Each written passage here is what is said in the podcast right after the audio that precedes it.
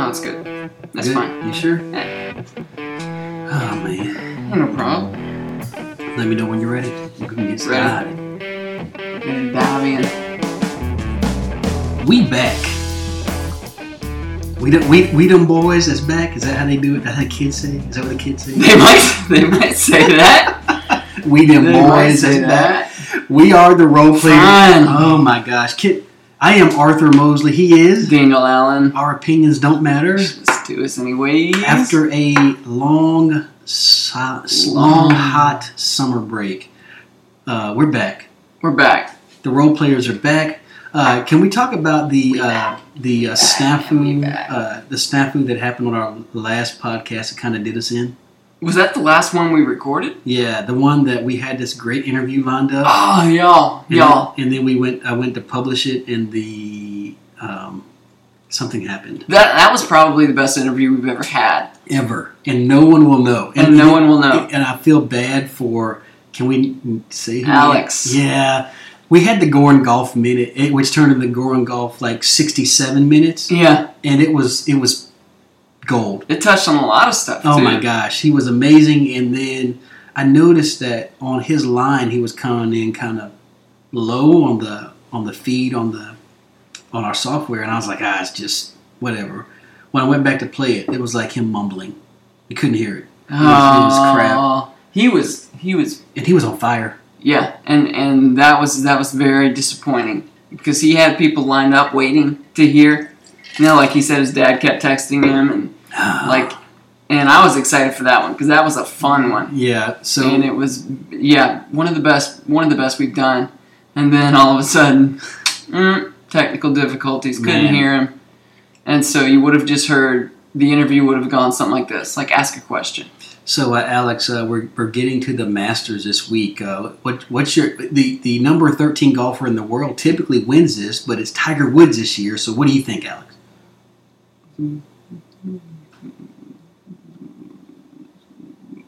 Man, I think you're spot on, man. That was perfect. That, That's what it would have been. Yeah, that was whole uh, thing, you would have been like, well, what was he saying? I don't know. And- Just fill in the blanks. And and if we can read that stat, I think I don't know if it was you that threw that out or, or Alex, but the stat held true. It was the last. It few- did. Yeah, the number thirteen golfer won the Masters. Yeah. and it was I think it was thirteen, right? It was right And on. it was Tiger Woods. It was, yeah, LT Gray.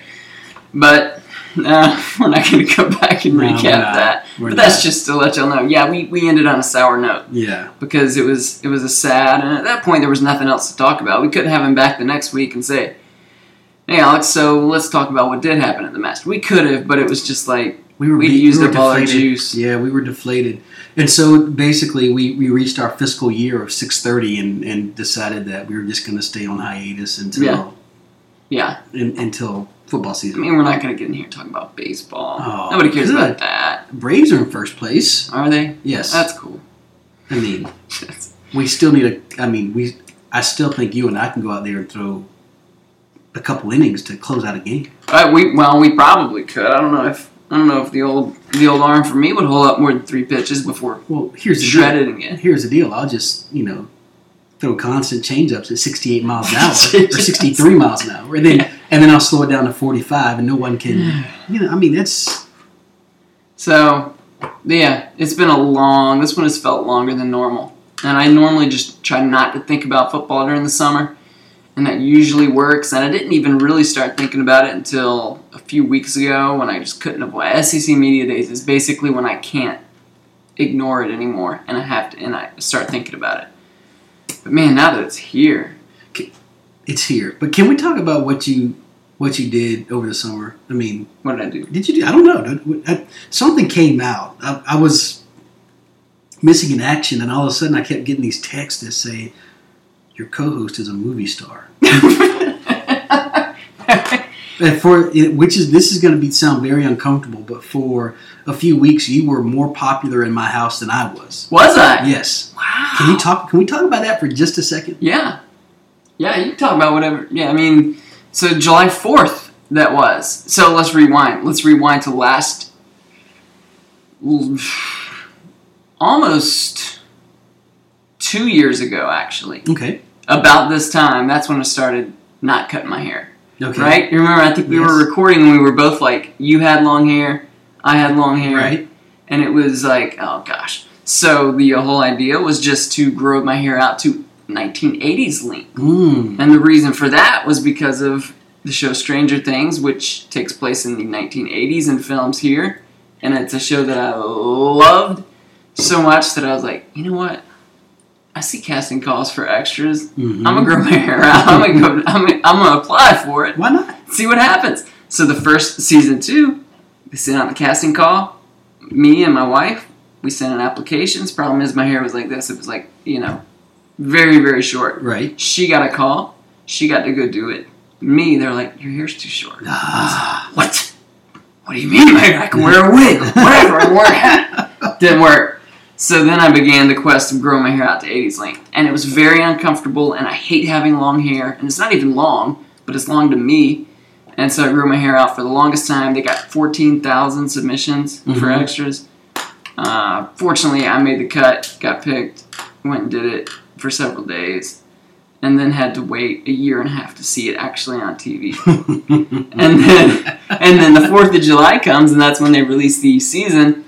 And I wanted to see because you know we shot a bunch of scenes. Two of them I was more prominently featured in, and then one of them, it, you know, it was just us and one of the actresses, and they were just had the camera on us, and they did the scene. So I was like, all right, well, if they use that shot, I'll be in it very clearly. You know, it'll be it'll just be the three of us. But I didn't know if they were going to because you never know. So I was like, okay, we'll watch it tonight after fireworks. There's anticipation. I can't wait to see when that scene comes up. I'm gonna be excited. You know, it's like the you, you're, like you're excited, right? What's gonna happen? It's a surprise. But the problem is there were fireworks and we didn't get to start till 11 o'clock that night. So I'm like, all right, well, you know, we'll just watch tonight. That's fine. And then like 10:30 in the morning, I'm outside doing yard work and I get a text somebody and it's a screenshot of the TV show and they're like, "Hey, I just saw you eating ice cream." And I'm like, "I didn't want to know. You spoiled it. I wanted to be surprised and see if I actually came up." And I'm like, "Dude, why, why are you on episode 2 at 10:30 in the morning on July 4th?"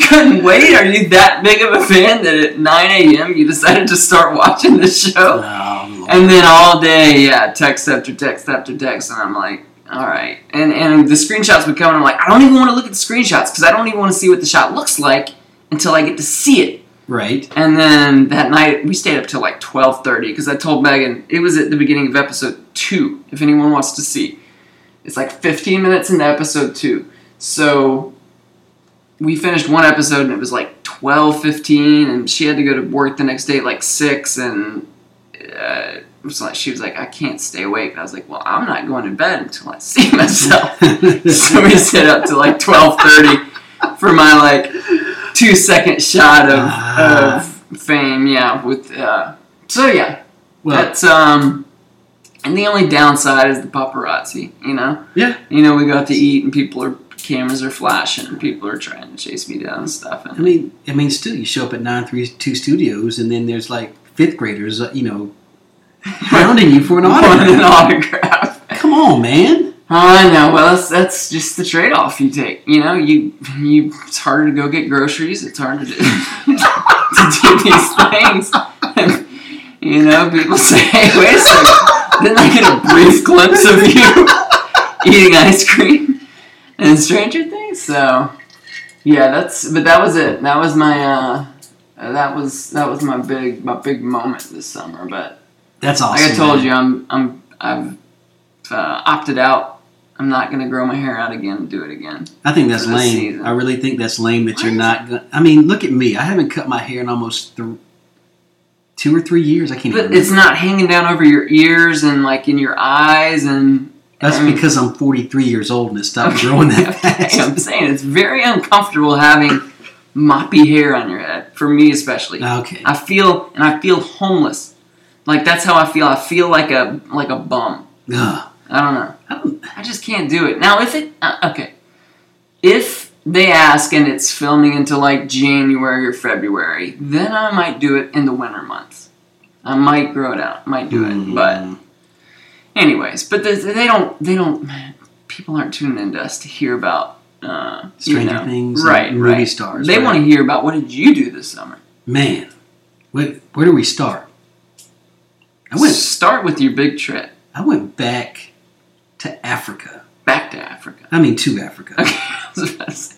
I think I've been there in my mind. I, I was I was deathly afraid to be on a plane for 16 hours yeah, or two, you know, two eight hour flights, Yeah. whatever. it sucks. Uh, but I actually got a chance to bless the rain down in Africa. Like Did you? Yeah. The, like the first day we were there, it rained, and I went outside and stood in the rain and said, you know, I bless the rain. Did you? tonight." uh, we we had a chance to lead myself and four other adults. I had a chance to lead uh, uh, 20 high school students on a mission trip to Uganda. And uh, you got to be kidding me. no, You got to be kidding me. Uganda, be serious, baby. and uh, man, such a beautiful country with beautiful people. Uh, different culture, um, but I, I feel like the the students, uh, the the men that we serve, were there to serve, uh, were outstanding uh, men of faith, outstanding men of community, and outstanding men of purpose. And those are things that um, I hold in high regard and high value, and things I strive to be about. So I was um, extremely blessed to be working along these, alongside these guys as they work uh, in their communities. And basically, they put on the soccer camp, soccer camps for boy, young men uh, to help encourage them to be leaders in their communities and uh, kind of teach them the, just the skills of leadership while also teaching them about through the through soccer. And while I'm not a big soccer guy, soccer is huge in Uganda.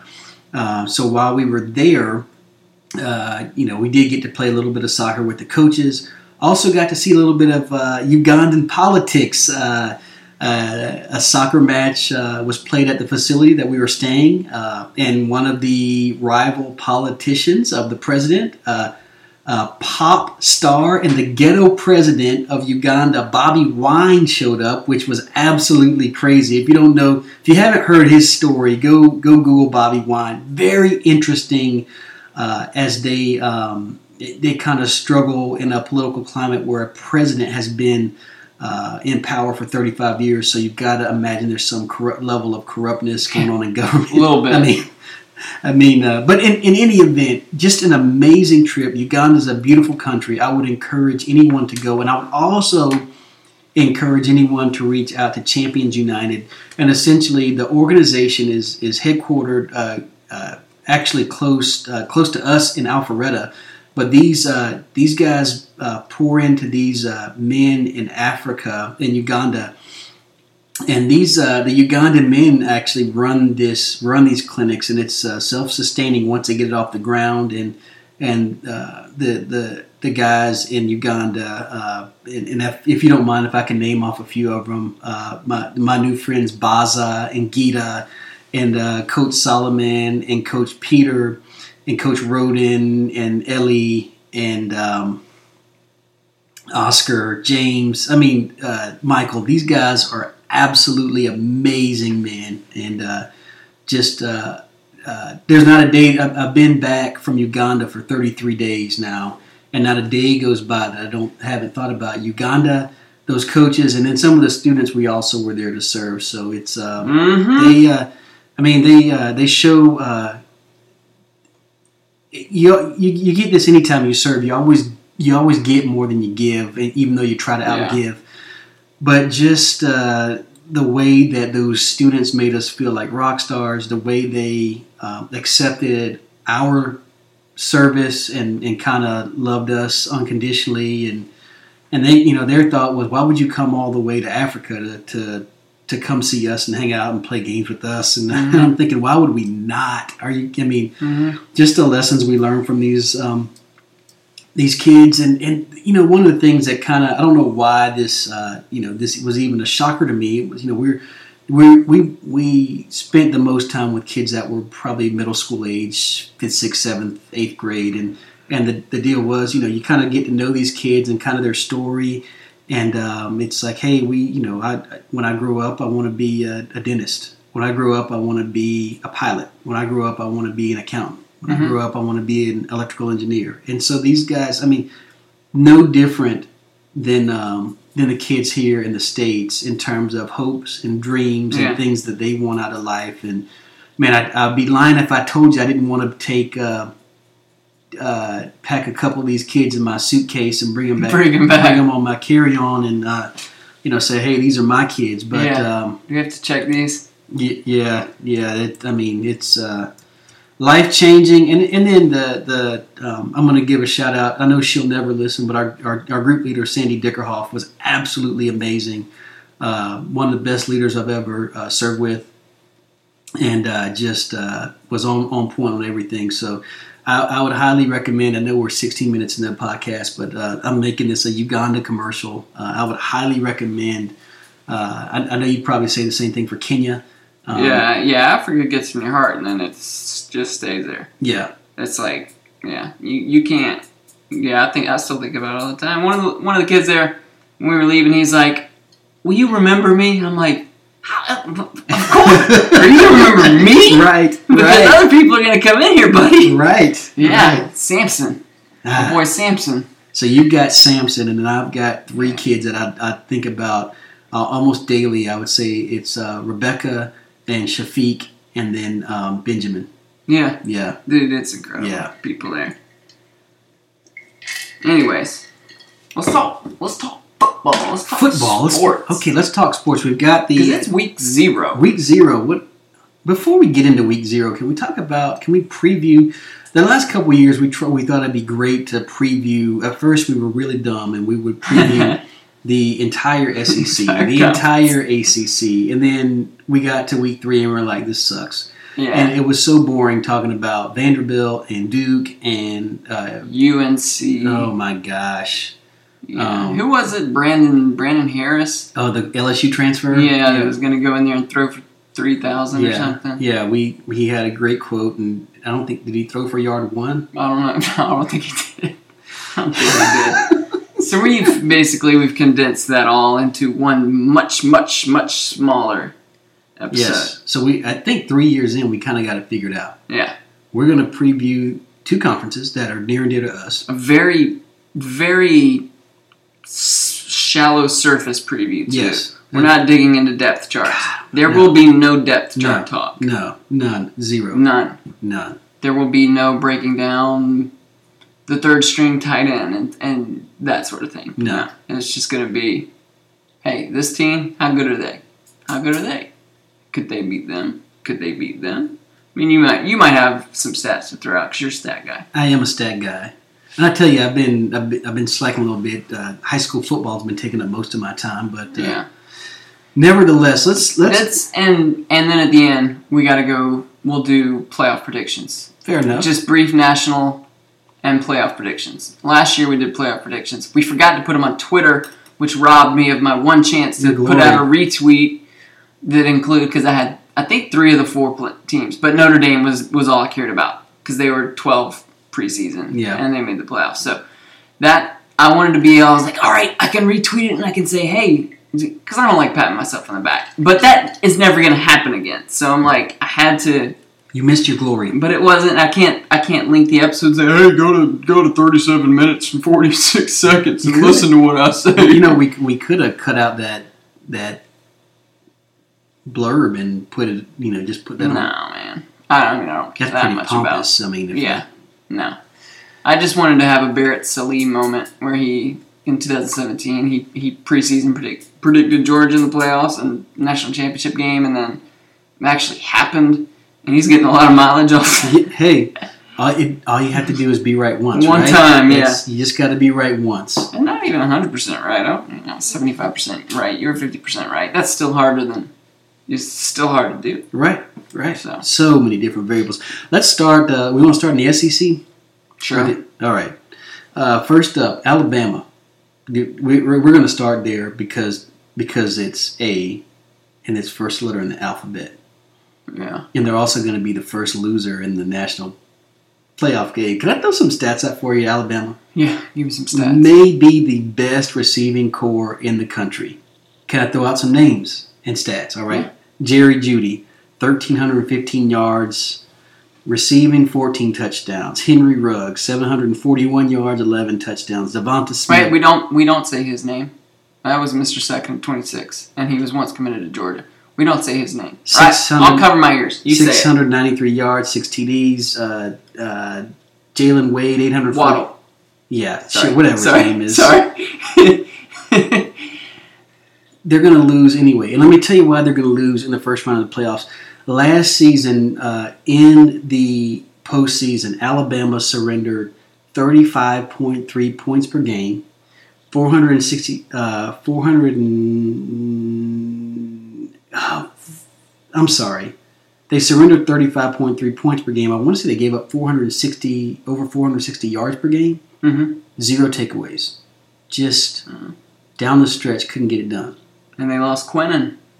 Uh, lost a lot on their defense. They do get back, uh, was it Dylan Moses, Anthony Jennings, Raekwon Davis, and, and Pat Surtain's a year older uh, on that defense. But um, I, I just feel like Alabama will reload. I don't think they're as good as uh, as they were a season ago. I don't think they are, and I think that that people saw so so the three toughest games, three toughest defenses to have played, and we mentioned this last year. He struggled against, and there was a, a article that came out today in uh, from Al.com, a Alabama media outlet, and it was basically interviewing 15 players who played against Tua last year, and they're no longer at their school; they're they're graduated from different teams, and um, just talking about what it's what it was like playing him, you know, blah blah blah. Mhm. And the Clemson guys were like, the Clemson cornerback said, you know, we we we saw from film that he struggled to read defenses, the secondary, and so they showed one look, and then they switched it up, and that's, and he basically, it was basically they looked at the the, I don't remember who they played before us. It might have been, I don't remember, but they looked at the Georgia tape basically, and one other game that they played against, maybe it was Mississippi State, I don't know, when he struggled. And it was they gave him a blueprint and that's what they did to him and they, they confused him and that's that's the thing with him is he has this i mean they didn't play a tough schedule last year Mhm. the first part of the season and he has issues with just trying to let the ball go just people say gunslinger mentality but he's just kind of, he kind of plays reckless and I, you can get away with it most of the time because his receivers and everybody's so much better Right. but man, I'm with you. I don't I don't think that and he needs to stay healthy a whole year because they don't have Jalen this year. They don't have Jalen They have Mac Jones back there. Mac Jones isn't going to come in and win a game for you. So I'm I'm with you. I don't. I'll never say, well, Bama's going to fall back, you know, because until they, they do, they he's he's Saban shown that he, he'll just reload him. But this is not a Bama team that I am trembling in my boots, you know, when I look at them. Maybe I should, but I'm not. I, I, I would agree, but I, I also think they will win the West. Uh, other contenders out there. I, I mean, I, I guess you have to throw in Auburn, uh, who named. I want to say they did name Bo Nix as their starter. Does that strike fear in the hearts of anybody in the uh, SEC? I mean, he he he's an upgrade over what they've had, but he's a true freshman. And and here's one thing that we've seen from Gus Malzahn is he has never in his career taken a freshman quarterback or even any quarterback under his watch that he got out of high school and developed them. His only success was with Marshall and Cam, and both of those guys came after being coached up somewhere hmm. else. And then he had a year of them, or two years with Marshall. But until I see him like develop a quarterback, and and Nix he can run, but he's not.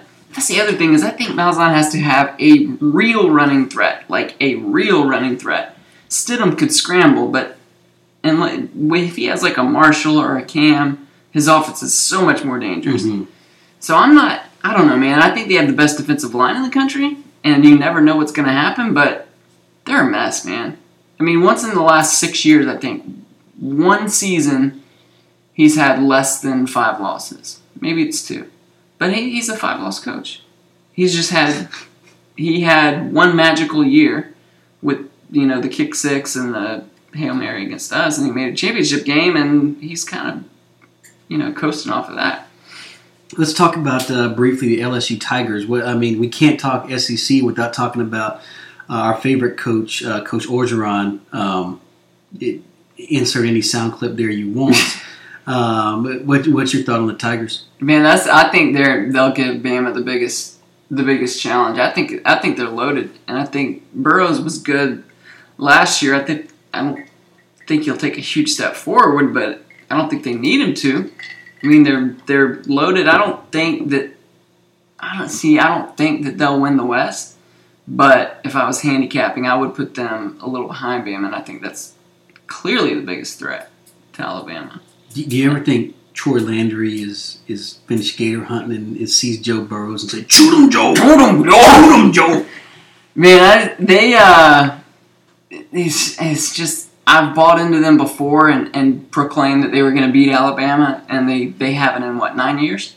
I think it's nine years. wow. I, I, I don't have that stat. And A and M, that's the other one. Is A and M? I think is going to continue improving, but their schedule is brutal, and I can't. I just can't see them winning the West with the schedule that they have. I can't see them winning the West with Jimbo Fisher as their head coach, but that's I mean, I mean, as long as Saban's there, can you see anyone really?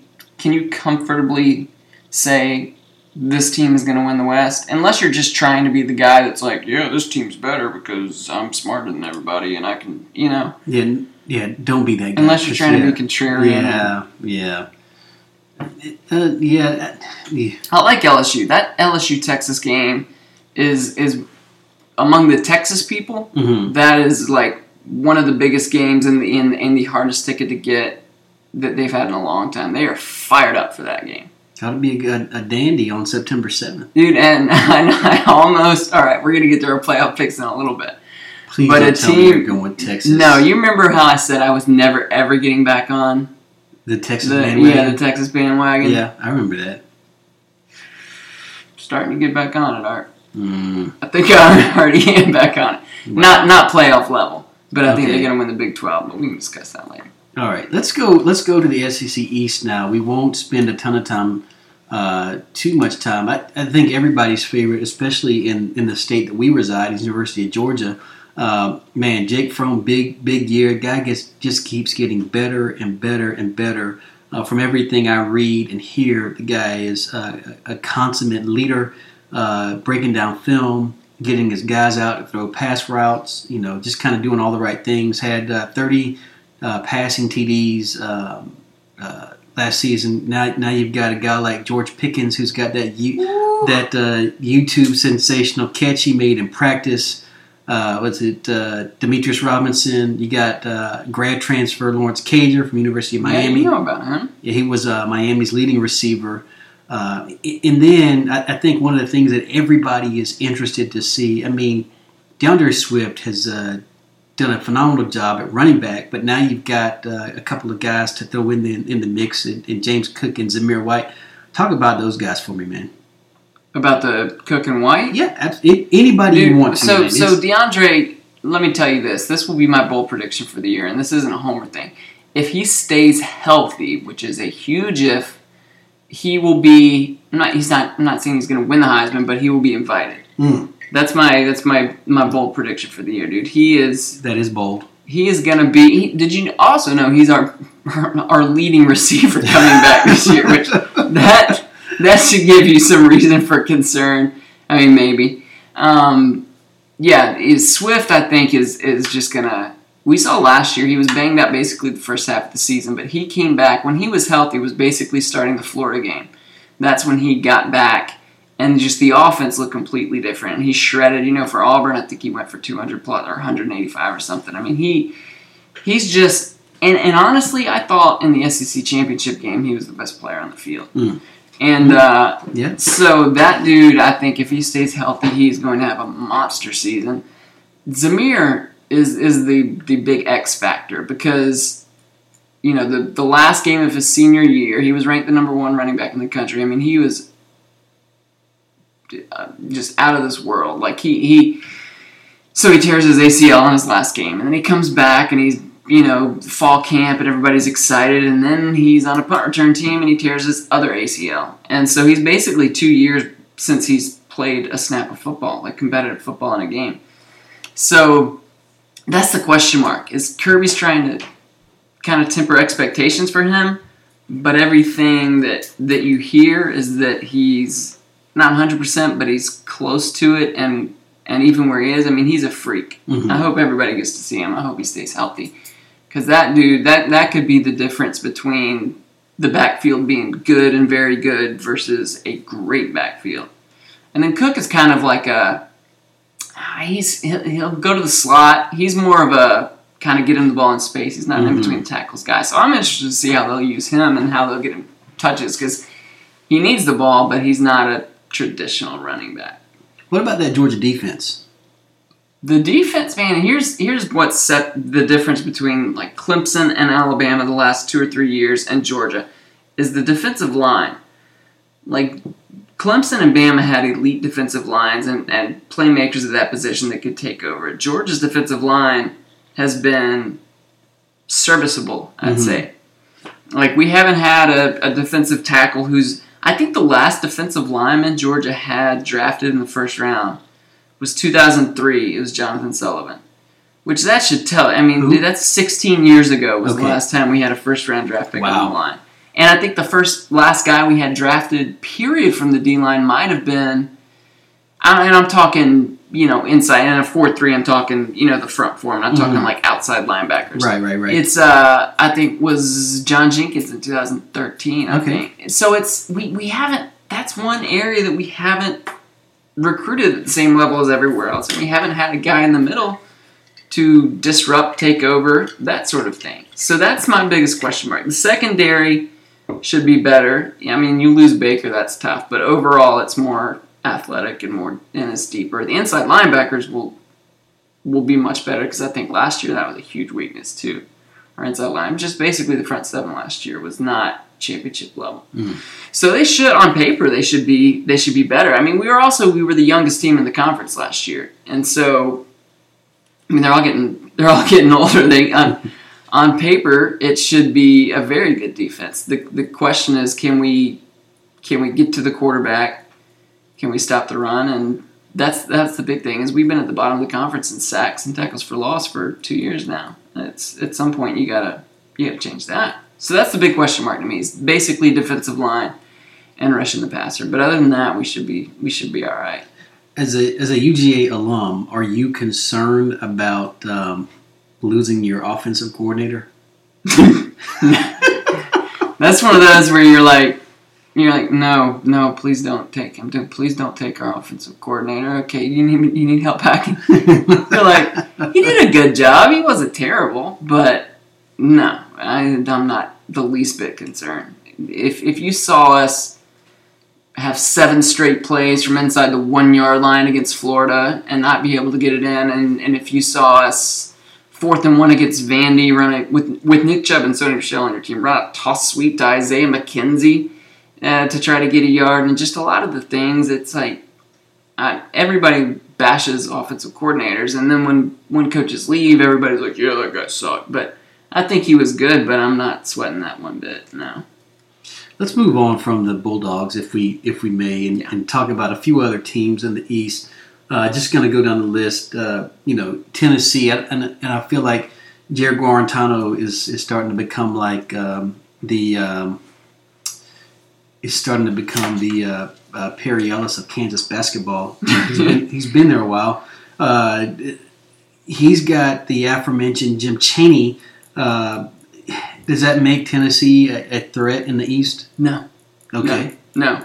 Uh, Jim Chan. No. No. He um. And a and a stat of note I saw is basically in his first year at a new at a new school, every single stop, the last like four or five stops he's had, the offense has gotten worse the first year he's been there. So if y'all are looking for some It's a learning brilliant, you know, Mike Leach to come in and, and automatically transform your offense, it's not going to happen this year. So Tennessee, man, I love Jeremy Pruitt, and Mhm. uh, and I hate Tennessee, so it's it's you know It's it's conflicting. conflicting, but um, I, he's still he's still got a ways to go because th- that was such a mess that he took over. I do think they'll, I think they could get seven eight wins this year, and I mean, for instance, one game I think they could win is good. I think they could go into Florida and win, Okay. which brings me to Florida. Right, that's next. Can we save them for last Oh yeah, yeah, yeah. We can save them for last. for our preview? Yeah. Our week zero preview. preview. Yeah, but I do want to. Hey, Oh, before we get to that, ahead, we need to. nuggets. No, no, but at some point we need to discuss who we think is going to finish runner up in the East, and we're gonna have to discuss Florida then. But Okay, that's fine. I mean, it, Uh, d- d- a couple more teams in the East then, uh, and we won't go into uh, Kentucky. Just you know, losing Benny Snell. They won ten games for the first time in Mhm. like since Moby Dick was a minnow last season. Uh, you know, Terry Wilson is a quarterback. Can Stoops do it again, or do you think they're kind of past their? I don't think they'll. I don't think they'll do what they did last year because that's kind of a, you know, like in basketball, every once in a while you get a team that's got, you know, five seniors or whatever, and and you that's how you have those really good seasons. Right, right. I don't think they. I think. I mean, I think they'll be middle of the pack, but I don't think. Yeah, they won't do what they did last year. And how about uh, Missouri? We won't spend too much time on them, but Kelly Bryant, the uh, Clemson transfer over Yeah. to Missouri. Missouri under academic probation, so they won't. They're not even bowl eligible. Most of those players stay, Yeah, Um, and one comes in. and and so uh, w- will they make any noise in the regular season? See, that's that's where I was going. Yeah, I think they will, and I, that's who I think is going to finish second in the East. I think Missouri is is very capable of, of causing some causing some hurting for some other teams. And I, if you look at the rest of the teams in the East, I that's the one that I think out of all of them, I think that, that they have the best shot at finishing runner up to the University of Georgia. Yeah, I, I like I like Missouri, and I'm not a huge. I don't think Kelly Bryant's a world beater, but I think everything around him and their defense and their running game, I think, is very good. So How about uh, USC Junior? The uh, big transfer in for uh, Junior. All right, and, and for those that, Feaster? Those that aren't familiar with USC Junior, that's the University of South Carolina, not the University of Southern Cal. yeah, uh, the real USC. Uh, they- yes, they get Tavien Feaster. in. Interesting stat: USC Junior has lost the last ten games against ranked opponents. Does that surprise you at all? It just surprise you. It's not more than ten games. I would have thought that they would have. You know, when teams are these days, like a number twenty third ranked team can be a six and six team at the end of the year. Mhm. I would have thought that, that they would have knocked somebody off. The they I'll say this. I think they have without question the hardest schedule in the country. And it might be one of the hardest schedules I can remember like in the last decade. I mean, it is brutal. Wait a minute, you're saying something nice about the Gamecocks? I think if they win 7 games, that is a huge accomplishment by Muschamp. yeah, but their fans will be talking about how everybody else cheated them, won't they? Now I don't know what their fans will be doing. Hopefully, hopefully they are um, realistic. I think most of them are. I Okay, mean, six and uh, six would okay. be Let's. You say the toughest schedule. Come on now. Let's. North Carolina, Yeah. Charleston Southern. yeah, that's easy. Okay, Alabama, Okay, Missouri, Kentucky, no, Georgia, yeah, Florida, overrated. Hmm. Tennessee, no, Vandy, okay, App State, yeah. A and M. A and M's very tough. All right, and Clemson's difficult. Okay, so is there anyone else that plays the top three teams in the country? That's the top three teams today. That's going to be okay. Let's look back at the end of the year and see if anyone played three teams harder than Clemson, Alabama, and Georgia, and throw Texas A&M in there. We On the throw, road. Yeah, we won't throw Florida in there. No, because I don't, you know, whatever. But just okay, look at that. They play one, two, three, four, five teams ranked in the top You're twelve to start the year. into the South Carolina logic here. I'm telling you, I have you're sympathy for on, them. You're going to be on the what's their rivals page, whatever, where they start crying about Kirby cheating and Yeah, and, yeah, they're bored. Plano's PPG. Yeah, I could be on there. I and I'm telling you, man, if Miami had that schedule, how would you feel about getting to eight wins? do it. That's what I would feel. Hey, let's do it. Yeah, you you could say that if you were trying to motivate them, but deep in your heart, you would know that eight wins would be an accomplishment. Okay? Look, we're we're talking about Miami football that I remember, not today's Miami football, and Hey. I think that would be uh, something that the Miami players of several years ago would relish. Today's team just I'm just saying, when you have on the schedule in the same season, I'm not giving- three. I'm not giving South Carolina The- any slack, not Yeah. cutting them any slack. I'm not cutting them any slack. I'm just saying this is these are the facts. They have a harder schedule on paper than anyone else in the country. So you ask me what I expect from them. I expect them to get six or seven wins, and it's a good job doing that. Okay, Okay. because they are set up for accept that. extreme failure this year. That's just, I mean, that's brutal. and nobody could care any any less than me about South Carolina. Hey, Why well, then don't think- ask about them if you don't want to. If you don't, I just needed a reason to pick on them. Let's talk about your your top teams in the in the East. What do you what do you predict? Let- Let's say one, two, three finish. one, two, three. And we, Georgia, we, did, we didn't talk about the Gators, but we will in just a second. Georgia, Missouri, Florida. Okay. So you got the Gators coming Yeah. in number three. Is that is that let's let's let me ask you this: Is that acceptable for the Gator contingency, or is uh, is Dan Mullen going to be on the hot seat? I think there are well, they're already there's already a, a portion of their fan base that's increasing by the month as they have more and more off-field disasters and and things that are getting a little they're not sure of him. Okay, his mainly his recruiting prowess and the way he is running the program Mm, because he was there when Urban was there. And all of the disasters off the field that they learned about later, you know, the Mhm. discipline issues and stuff. or lack thereof. Right. Okay. So they're exactly they're having the same sort of thing that's, that's been happening: suspensions and guys showing up in police reports and choking girlfriends and things like that. And uh, and it's just it's it's not how it's not how you want to go into a season. They good were riding high. Okay, they had a top ten recruiting class, which to them is good. That's great.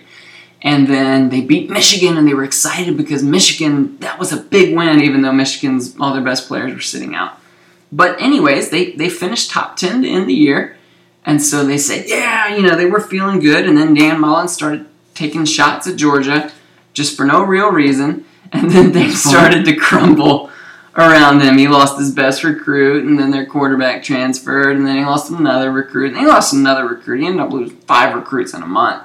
And then meanwhile, what I love is that Kirby, they would have like when news of them losing a, a recruit, like a transfer would happen, and then Kirby would have like a five star commit to us that same night, and they're like, and he also had these recruits now for this season that would narrow their list to Georgia and Florida, and then they would go visit Florida and immediately commit to Georgia right Wow. after it, and and even the the the rivals reporters and things, the two four seven guys are saying this this this is clearly orchestrated to an extent Mhm. that you're going to visit Florida and then you come you know you commit to Georgia and, and the timing of it all. It's just so Florida's had a rough off season, and I don't think it's going to.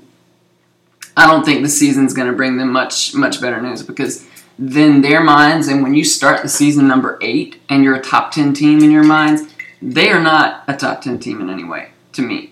They might be a top twenty team, maybe top fifteen, but I think they're going to have a, a reality is going to hit them hard this year. I think so. I'd give them third. I mean, they may finish second. Everyone seems to think, you know, there's a lot of analysts that have been like, "Who can anyone challenge Georgia in the East this year?" Well, yeah, Florida can, because Dan Mullen's got them back on the right track, and I mean that's great.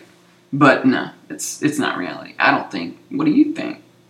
I don't think that Florida is ready to challenge Georgia. I, I, like you, I, I think there's a lot of instability on that football team. There's a lot of talent. Uh, we'll get it. Like I said, we'll get into that in a little bit. I think they're very talented. I just don't think that Mullen is the right guy. And I, I, I, here's what I do think. I think the University of Florida is a sleeping giant. Yeah.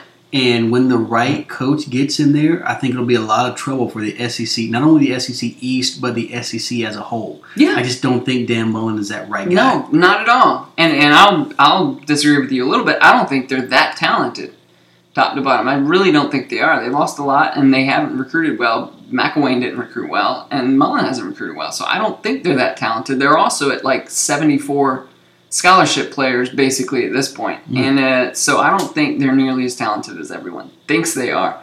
And and here's another thing: is everyone's assuming that Felipe Franks is going to take this big step forward. I was never overly impressed with Franks. All right, we'll get into Frank's numbers in just a minute. Okay. Let's switch to the ACC. Okay. All right, the the Almost competitive conference. exactly, and it's almost competitive because it's Clemson and everybody else. Yeah. Let's just get that out of the way right now. Yeah. Uh, Trevor We Lawrence. call it the All Clemson Conference. That's except we can have an asterisk there for Syracuse. Yeah, the, the Clemson Slayers. so you got uh, you know uh, Tee Higgins is back, Justyn Ross is back, Travis Ooh. Etienne is back, but the most important piece is, that is back for Clemson is Trevor Lawrence. Uh, Sunshine. I mean, uh, the guy can make all the throws. We, he's much ballyhooed, and for all the right reasons. Yeah. My biggest question mark, and we'll get into this when we talk about our playoff teams about Clemson, is their loss of all of the talent on the defensive side of the ball. Yeah. And so I think that Clemson will have to score, you know, 48, 50 points a game, uh, especially late in the season. And I don't, don't know if they can sustain that all season long. Mhm. Um, those are my thoughts on Clemson. I won't go into to much more detail than that. Yeah, I'm with you. That well, it's mainly defensive line is what my biggest question mark. hmm Because I think they they've improved at linebacker and secondary. I don't I don't know for sure, but defen man, you lose all that talent on the defensive line, but more importantly, you lose the leadership with those guys that all came back to their senior year. That that's a big deal. I mean, we is. saw that at Georgia in 2018 after Chubb and Sony and them left. That's a big deal. Somebody's got to step up and fill that, and maybe Lawrence does, but not many true sophomores are going to take a you know That leadership, right? yeah, and he's not a very vocal guy, but I don't think they're going to need, you know, that. I don't think until the end of the year it's it's going to matter. Because you said they got to have to score 40, 50 points. I think they can most of the time.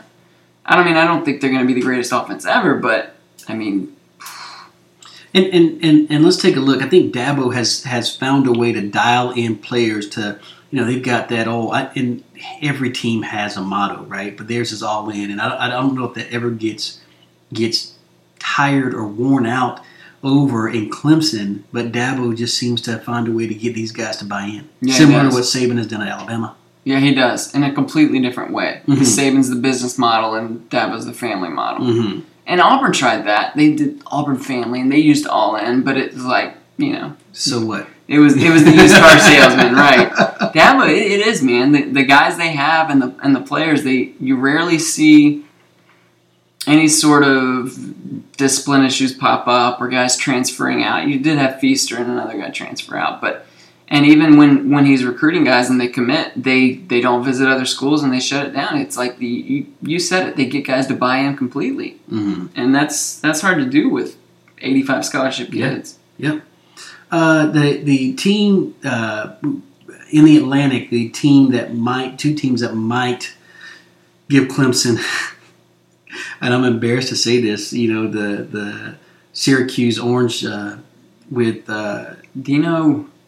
Uh, Tommy DeVito No, and Dino uh, Dino uh, Babers Yeah. as the uh, head coach. New quarterback Tommy DeVito. Uh, they lose Eric Dungey, who was a scrambler, and I think that's kind of what gave uh, Clemson fits because this uh, Dungey was a quarterback who can kind of keep plays alive. Um, Syracuse won ten games uh, last season. Did Probably the first time since they. I, I don't have the stat. I would imagine they haven't done that since Donovan McNabb was the quarterback Lord at. Clemson. I didn't know they won 10. Yeah, Wow. ten games last season. And ACC stats that I just didn't know. And then we can't talk, at least I can't talk about the ACC uh, Atlantic Division without talking about the Florida State Seminoles. Uh, last season, the Seminoles lost in Willie Taggart's, is that first year, right? Yeah. I mean, you feel like they lost seven games and uh, only one was, was, was 18 points or fewer. I mean, it was pretty bad. It was pretty bad. Uh, Do they have reason to expect to see a big improvement this year? Well, Tell they me. got, they got the quarterback with the best last name in, in college football. Alex Hornibrook is is. Is he going to start? Didn't Hornibrook get in trouble? Can you tell us the, the Hornibrook story? Uh, yeah, well, apparently. Did he get a little horny? apparently, he was hooking up with one of his offensive linemen's girls and then got roughed up a little bit. And the locker room did not like him anymore. Now, You don't do that to someone who's protecting, protecting you. you, right? He's got your back, man. How do you Yeah. just go and? I mean, you do that to the defensive back, right? If you do that at all, Or a player on another team. right? Like if if he's at Wisconsin, you do that to the Ohio State Yeah, offensive. do that to Justin Fields. Right. Something like that. So, it's, uh, yeah.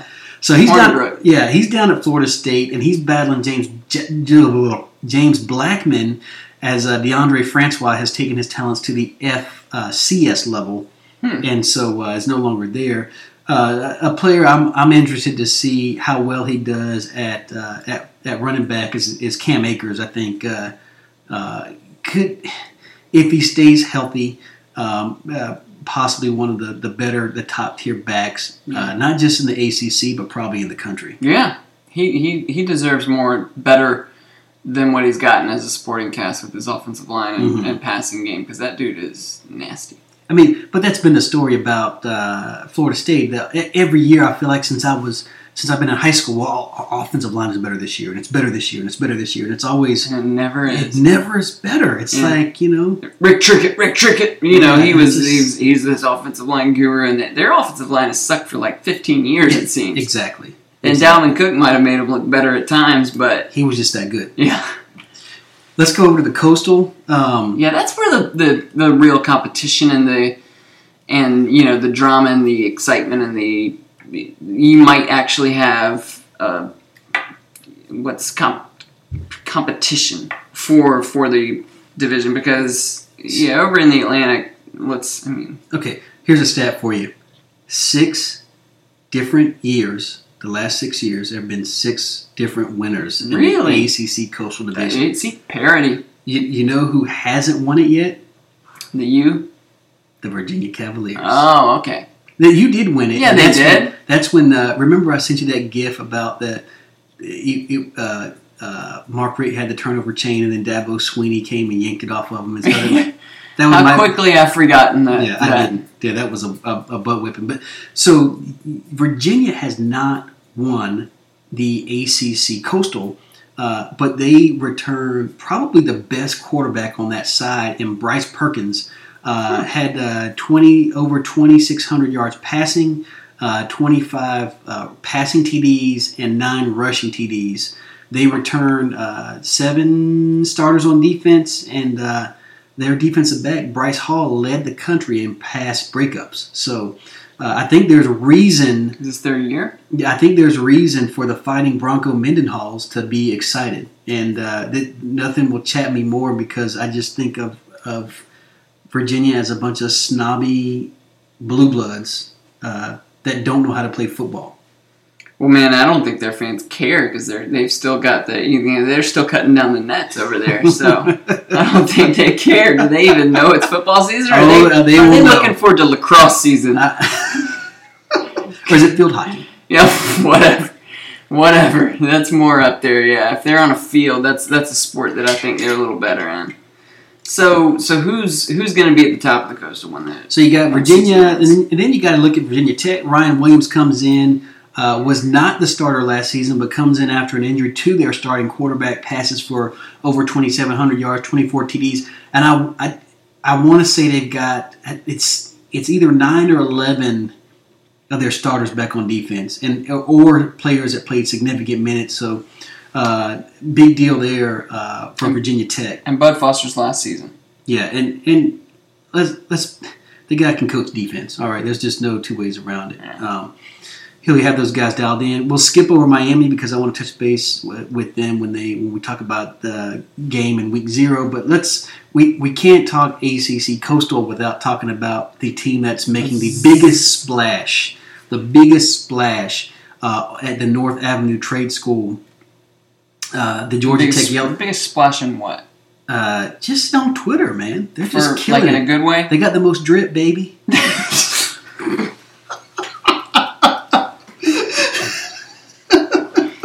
they got the drip.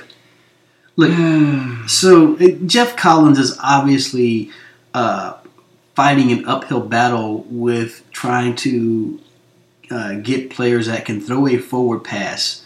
Uh, you know, rec- they didn't have a tight end on the roster um, because of the um, the offense that Paul Johnson ran. Uh, so they've got three quarterbacks they're working through: Lucas Johnson, Tobias Oliver, and then James Graham. Uh, they do have uh, a a couple of playmakers: Jalen Camp, uh, 19.6 yards uh, per, per reception. Uh, Malachi Carter down at running back. You know, then they return Jordan Mason, Jerry Howard. Those guys combined for over 1,200 yards rushing and 12 total TDs.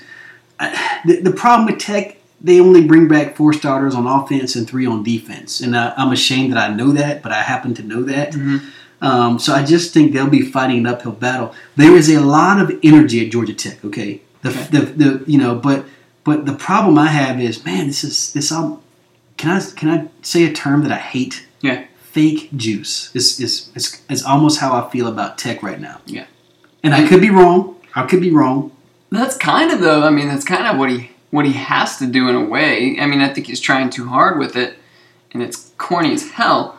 But that's really all he's got to do right now is trying to sell the program and build for the future because the present is not going to be pretty. I mean, they do get uh, another Miami uh, transfer, Marcus Iz- Izard, who comes back to Georgia. Is he going to get a, a waiver? Uh, he will not. He will not be Right. eligible this season, but he'll be eligible next season. And then they, they recruited a, a great quarterback out of Milton, the uh, Class Seven A state champs. Uh, Jordan Yates is at Georgia Tech, um, and, and he was a quarterback in high school. I assume he'd be a quarterback at, at Tech. But I think that there are some players that Coach Collins will have to work with. Now the question is, will the Georgia Tech faithful be patient and wait for? Wait, you saw how patient they were with Paul, with Paul Johnson. I mean, and and you also Jamious Griffin. He, he ended up committing there, right? He, Yeah. that Oh. dude can run. Yes. But but it's I'm with you, man, and I'm not trying to show sympathy to people like um, you know I'm showing sympathy to South Carolina Tech, but I mean I don't even know if they have offensive linemen that can pass protect more than five plays a game. Like you know you just you just take over a roster that's built for a gimmick offense and has not you know they didn't recruit you know high level talent no, they left him with nothing in a completely different system. So I mean, I I mean, what's what would you put the over under at wins at four and a half? What would you take? Ugh. I'd have to look at their schedule, and, and I can't. I mean, that's going to be tough, I and, mean, and they I have to be they- patient. I, I, I know they open up their season with uh, uh, Clemson. Yeah. And on next Thursday, the 29th, I just don't. Uh, I don't see that faring faring too well. And bear with me as I as we pull up uh, Georgia Tech schedule and here. we're not even going to get into the all their social media goofy posts and stuff because I don't feel like. I mean, first off, Jenna would get upset, but it's like it, it's too easy, and and we're not here to, to rip Well, on tag. There's plenty of chances. He- Here's that. the thing that works in Tech's favor is that as they currently sit, they're only playing two ranked teams. Okay, uh, Clemson to the begin of the season and the University of Georgia uh, to end the season. Yeah. Uh, so in, in between, you know, you've got uh, winnable games against South Florida. I mean, right. that's a cake schedule, but Uh, at the same time, that's that's just asking a lot. Even even for a coach as talented as Jeff with a G, Collins, it's gonna be that's tough, man. I mean, That's they uh, they they play the Citadel. Uh, Citadel, who was who is, if I'm not mistaken, was leading Alabama at halftime last year or tied with them. Shout out to Andy. You remember Da- I don't remember that, but shout out to Andy Davis, the uh, Creekview safety over there at the Citadel. Uh, I mean, hey, they play they went toe to toe with Bama last year for half. uh, then you got you go to Temple. Yeah, it's that's a Geoff Collins going back to his back to the team he just left. Then you He got got Rusty on TV. you got uh, uh, the University of North Carolina Cheaters. Mm-hmm. You get Duke. You get a Mi- Cutcliffe, Cutcliffe gonna do some work on You that. get Miami. You get. Pitt. I, I think this is a team that can go 500 this year. I'm You looking at this schedule. I think they can go 500. okay. I mean, I would, I would, I would say five, five or six wins would be I mean, you got 12 on the schedule. You said the over under is at four and a half. Yeah. I'm, I'm going over. okay. I don't know what I'd take, but I think four and a half or five and a half is a good number. Um, week zero, uh, the, the headliner, I guess, is is Miami and Florida renewal of the rivalry. Miami, if I'm not mistaken, leads the series 29 to 24. Uh, the game will be played in the Camping World Citrus doesn't Bowl. Is that what they call it? Uh, Yeah, uh, it's whatever. in Orlando. Okay, it's being played in Orlando. Uh, billed as a neutral site, but Orlando is much. It, Or- Orlando, Florida, is Gator country. Mhm. Uh, let's make no mistake about it. Uh, the Gators come into this game ranked number nine, and let's let's throw some stats out here for you. Okay, you you are, and you can correct me here because I cannot remember which Gators players are eligible and which ones are, are, are not. Um, Felipe Franks, uh, in his first couple years, was absolutely atrocious. Okay, but let me throw this out. All right, he's he had 31 total touchdowns last season and passed for over uh, 2,400 yards. So there's some improvement somewhere. Yeah. Okay. Yeah. Uh, Tyree Cleveland's a pretty good wide receiver. Uh, Mm-hmm. Jefferson's a pretty good wide receiver.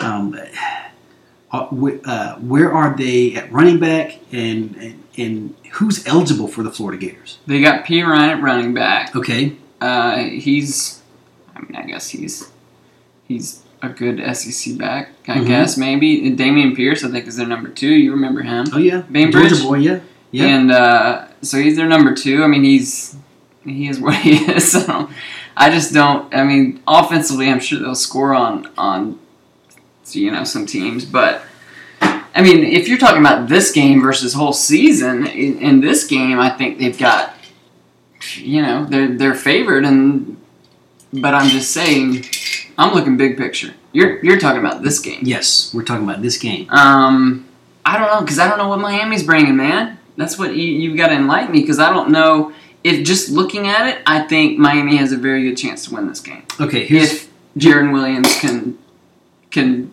you know be give them something more than they've had the last few years at quarterback, which I think he can. Okay, let's talk about Miami. Jarren Williams, he, he has been named the starting quarterback, redshirt freshman out of uh, South Gwinnett High School Mhm. uh, here in Metro Atlanta. Uh, the, the big thing I would say about Miami is they've got three senior linebackers that have started all four years: Shaq Quarterman, uh, Michael uh, uh, Michael Pinckney, and then uh, McCloud. His first name is escaping It me. seems like just yesterday we were talking about them as freshmen. Yeah, uh, may might may be the best linebackers in the country, in my opinion. Uh huh. Uh, you've got uh, the problem is they only return one starter in the secondary. I believe Trajan Bandy. Um, they had the 113th ranked passing defense.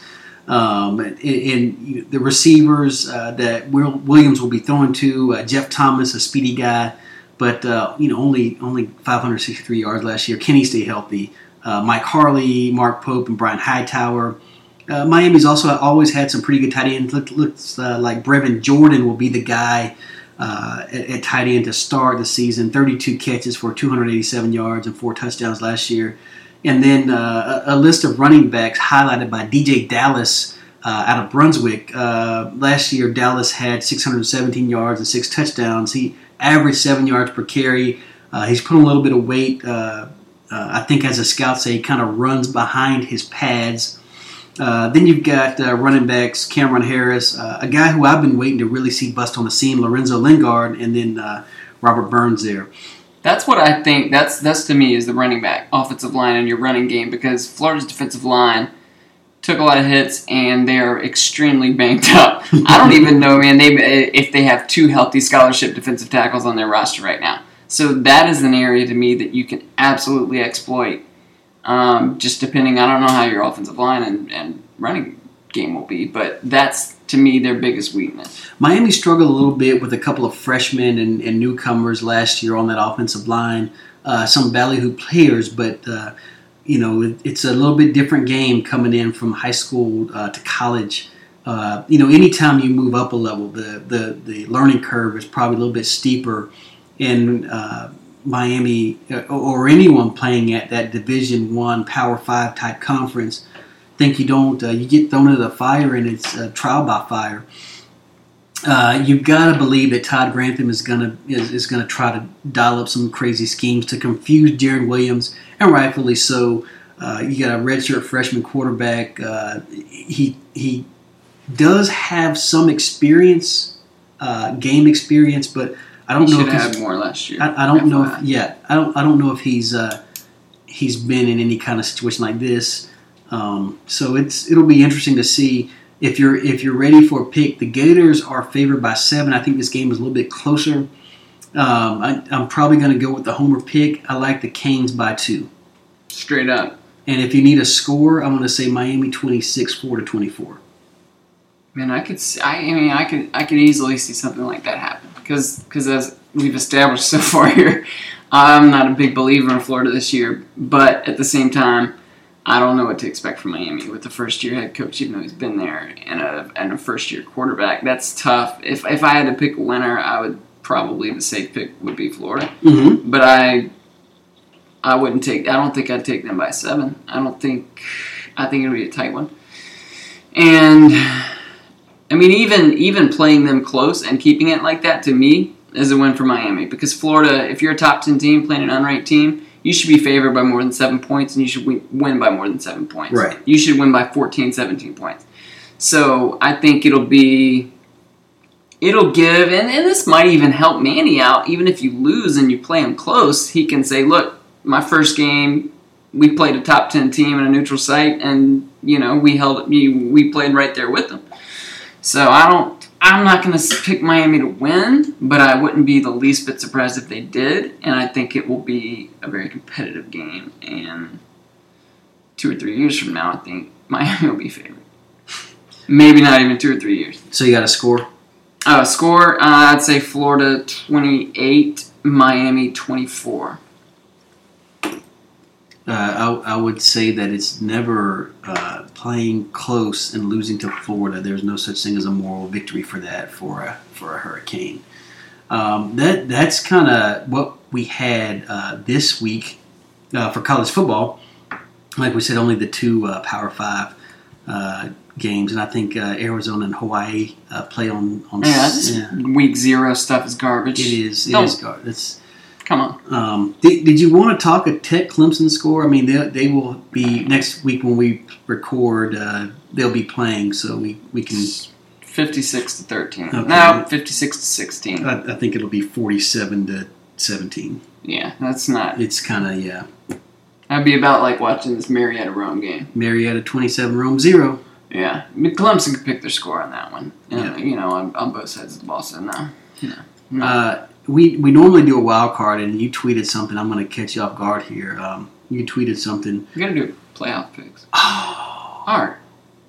I'm getting ahead of myself. We're an hour in. We got to at least do playoff picks. We're doing playoff picks right now. Yeah. If nothing else, we must make playoff picks. Or we can do playoff picks next week if you want, since we're already an hour, six minutes.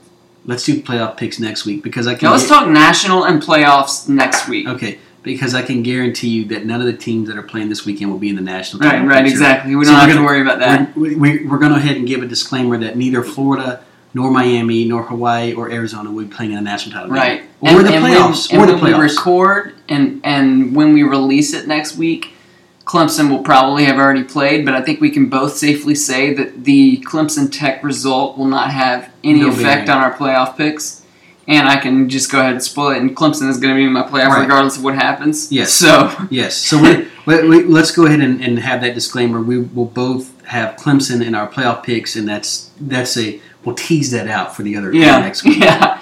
yeah, we're gonna go out on a limb and pick Clemson. Yes, yes. Uh, Very risky. All right, wild card. Well, hit me with it. I don't. I don't know what's coming here, y'all. So there's been a there, be... there's been a lot of fire being spit on Twitter about this. I know where you're going. I'm talking about. I know where you're going. I'm talking about a new competitor on the market. Yeah. In the chicken sandwich the game. Chicken sandwich game. So I'm I'm a big Popeyes fan. All right. Yeah, I am bad, too. It's bad for you, but it's it's good to you. It's good for your soul. Oh my gosh. Now I will tell you, i have been disappointed with the Popeyes in Canton because they're a little bit slow. they're slow and they never have anything, man. They're a little bit. They're slow. always out of sides or something. And and so my go-to Popeyes is the one uh, either at the airport or the one uh, in Roswell at Mansell and Highway Nine. Oh, okay. Mansell and Highway Nine to me is the best Popeyes. Better operation. Yeah, better, much better operation. It's better than the one in Tucker. It's better than the one in Windward, and I don't know where any other ones? There's one down 75 near the Big Boot store. Okay. You know, the Horsetown or whatever yeah, that is. Yeah, yeah, yeah. Uh, so have you had the sandwich? Man, I have not. Okay, I'm not a. Let, us preface this. I love Popeyes, and I'm not a huge fan of Chick Fil A. I love everything that Chick Fil A is about. Not a big fan of Chick Fil A food. Okay. Um, but the shade that Popeyes has been throwing on Chick Fil A. Yeah, they've, they've been I going at it hard. And then I've seen some some places where Chick Fil A is kind of you know clapping back, as the kids say. Is that Chick Fil A's game to clap back? No, they don't need to either, because at that point you're kind of swinging down because you've already established yourself, and it shows the signs of being threatened. That's mm. what it comes mm. across as. Yes, Popeyes is being very aggressive and getting after it and then, and then Wendy's tries to sneak into Come the fray. Man. And you're like, all right, no, no, go back. This is all right. The adults are over here. Wendy's, hell out of here. Um, no, so we went to to get the. I went to get the sandwich yesterday. Yes. Because okay, let's rewind to like a week and a half ago, and a buddy of mine's like, he knows I like Popeyes, and he's like, "Have you had their chicken sandwich?" I was like, "No, I haven't tried it yet." And he's like, "Oh, dude, it's amazing. You gotta try it." I told Megan, I was like, "Yeah, I heard that the," because he said it was better than Chick Fil A. So Which is not hard to do. this was opinion. before it blew up on Twitter, and now it's getting to the point that I almost don't want to go try it because it's like the trendy thing. It's so trendy and popular right now. I'm like, I don't want to be one of the people that's like, oh yeah, let's do. But I did go by Popeyes yesterday, and they they were like, no, I went by yesterday, and um, and I get in the line. I'm like, people are saying there's all these lines. There's no line here. There was no line in the drive-through. And I get up, and she's like, okay, just so, just wanted to let you know, we're out of chicken sandwiches, chicken nuggets, and boneless wings. I was like, and so what are you saying? Are you selling biscuits and fries? Like, what do you have? And so I didn't get to try it. And ironically, decided to go to Chick Fil A on the way back because at that point I wanted a chicken sandwich. There is a. I saw maybe the funniest meme today where they had. I'm trying to pull it up now to link to it, but they had the. Um, it was um the basically the battle between in, in the Black Panther movie where the I can't remember the bad guy, but they've got the Papa. Yeah, Killmonger. Yeah, they've got his. Um, gosh, it's not gonna. I'm not gonna be able to find it right Is now. it, is it that this is your king? Yes, yes, that was probably the best one. And it, so it had it had the Popeyes logo over Killmonger's head. It had Chick Fil A's logo over T'Challa's head, and then Wendy's and McDonald's and uh, whoever else. Those those the like those logos were over the the women's heads that were Uh-huh. watching the fight, and it was great. And you know the the whole line is just your king, and Chick Fil A's on the you know getting beat up and then tossing the ball. I was like, Hey, Popeyes is coming with you know heat. what? You know what though? And it's like the I think it's a little too much because people are really going going in on Chick Fil A and, and getting their swipes in. But I think at the end of the day, it's gonna Chick Fil A is just gonna be. I mean, nobody's knocking Chick Fil A off.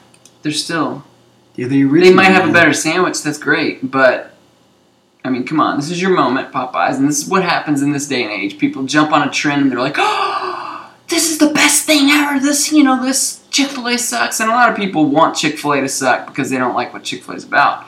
And so, you know, I'd, I'd slow down with Popeyes is better. But I haven't had a sandwich, so I don't know. And then once I get it, I have to get two of them because I have to get the spicy one, and then I have to get the original Why do you have to get two? because I have to try. But I might not get two at the same time. I might come back. But at this point, I don't know when. Uh, Will they? I don't know when they'll have it. I mean, I'm not going to drive over there again just can, to be. can can we pre-order it?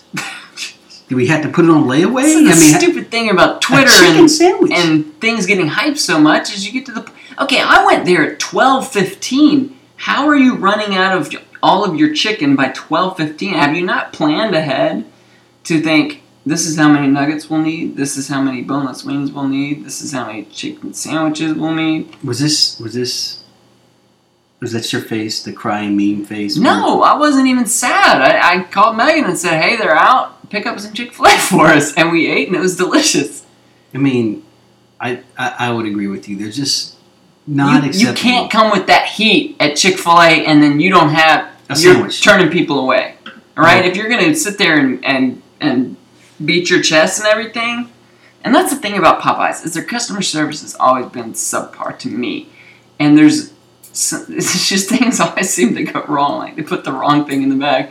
But man, their chicken's so good. Man, Their biscuits. Like, we've had this discussion before. We've talked about their yes, biscuits Yes, we have. before Yes, we they were popular.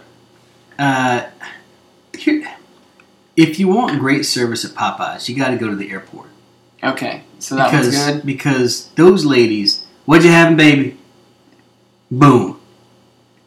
I mean, they don't play at the airport. I don't go to the airport. Well, you should probably start going to the airport. I'm driving to the airport for a chicken sandwich. Uh, I wouldn't do that.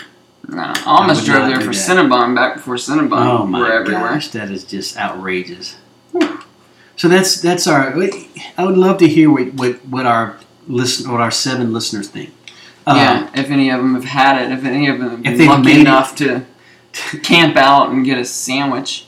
At that point, you're you're building it up so much too. Your expectations. It's like, man, this has really got to come through if I'm waiting in line. And It's got to be clutch. mm, I mean, I, I'm we'll give it a shot. Maybe next week we can eat one live. On, I'm down for that. I'll pick them up. Well, we Probably can, we can have a taste then. test. Yeah. Who's, Well, you don't like Chick Fil A, I'll eat it anyway. but To but test it that's out. what I'm saying is I have a bias, so what? I know, but Don't if, we if you're going to compare which tastes better, we already know the Popeyes is going to taste better because you don't like one of them. Like I wouldn't do a taste test of something I like compared to something I don't like. I already know that the thing I, that I don't like isn't going to win. But you just said you love Popeye's chicken, so wouldn't you be in that same boat? yeah, I would be neutral. I'm going in with an open heart, open mind. I mean, Clear eyes, clear heart. I'm can't not lose, biased. huh? I have no ties to Chick Fil A. You know, my my dad isn't Cathy Truett or Truett True Cathy or whatever his name. Uh, so I mean, I can I can objectively say, yeah, I like this better. I don't Mm. think you can, but I can't. yes, I cannot it say doesn't that. matter. But it doesn't matter. You might taste it and say this isn't up to par with the rest of my Popeyes that I've had. That's that's my comparison, right? Okay. Because Popeyes is known for their fried chicken, right? So I'm gonna I'm gonna say if I'm going to Popeyes, right, I'm not going to Chick Fil A um, unless you know it's in a It's not fried chicken, Chick Fil A. no, it's, not It's not. like your typical fried No, chicken, no. right? So if I'm going to Chick Fil A, it's because uh, we've got a basketball game at Sequoyah and it's right there, and I need something quick to eat. Okay. And I don't want to go to Zaxby's because Zaxby's, who I love, Yeah. their quality is just going It's down the toilet. Dude, I had the same discussion with somebody who was saying, somebody wrote, well, Zaxby's is, is better than both of them. I'm like, dude, Zaxby's 15 Stop. years ago when they were making everything fresh, Yes, when it I'll took tell you. in the drive-through. Yes. Yes. you had to you had to hope and pray that you had 20 minutes to, to you know? I remember I'd always get it before Monday Night Football and I'd be like, all right, I've got to get there at least like 7.15 because there's a good chance I'm going to be in this line for 25 minutes waiting on my chicken. And it was heavenly. And now it's it's the it's always greasy. The chicken tastes like it's been frozen for five years and it's just been brought, you know, and the the batter's always falling off. It's just not what it was. Right. It's just I, it's so sad because I love Zaxby's. Oh, rest in but peace. uh, you're right. If you want fried chicken, to me, you, it's Publix or Popeyes. Yeah, I don't- yeah, and and and I would almost say Publix because it's cheaper, which Yeah. is hard to say about Publix. Yeah, Publix is fried chicken is my go-to. Uh, but in the fast food market, uh, KFC doesn't count. no, Zaxby's has fallen off. Chick Fil A to me, it's it's fried chicken, but it's not fried chicken. If Right. that makes sense. right. They make chicken products that are fried, but it's not crispy. You know, Right. batter and all that stuff. It's not what I traditionally think of as fried chicken. So uh, we, let's hear what you think. Next week we'll talk about you know Long John Silver's versus Captain. I think would you believe it if I told you never in my life have I had fast food seafood? I've never eaten at Captain D's or Long John Silver's. okay. Don't eat a Captain D's. Yeah, Go wasn't eat at, planning go eat at Long John Silver's. Do they sell chicken? They do. Because I don't eat. You I don't eat seafood. fish? Period. But I eat some. I eat some. Do you have a shellfish mahi mahi. No, no, I'm just. Maybe it's because I'm allergic to food poisoning and shellfish causes a lot of that. I just don't like the taste of it, man. I just don't like. Uh, if it tastes fishy or shrimpy or Uh, fish uh, sticky, Can I make a statement? We've been on the air for an hour and 18 minutes, and Rome has finally scored its second touchdown. hey, coming back. No. Well, I mean, Marietta's still at 27 or 28 or 20 something. I mean, this game will never end. Yeah. That's all we got, guys. I uh, thank you so much for suffering through an hour 20 minutes. We hope you provided provided you with some nuggets uh, for the preseason, and we apologize for not touching on the Pac-10 or Ohio State. Is Justin Fields going to start at Ohio State? Or Yeah. is- okay, so Yeah, now I'll have some comments on Ohio State and Justin Fields next week. okay. And there will be no salt in them either. All right. Well, until then, folks, uh, enjoy week zero of college football. Uh, we, we hope you get out on Friday night to support uh, the young men uh, here locally in Georgia that play high school football. Uh, see them, see them when they're young before they get off to Division One football. A lot of talent in this state. Uh, a lot of guys going to play college football at the uh, high uh, the Power Five conference, and also at, at in the mid majors and uh, lower levels. A lot of football being played in high school, high school football being played in the state of Georgia. Uh, that's going to do it for us this week. We are the role players. Our opinions don't matter. You should listen to us anyway. Signing off, I am Art Mosley, and he is Daniel Allen. Have a great week, everybody.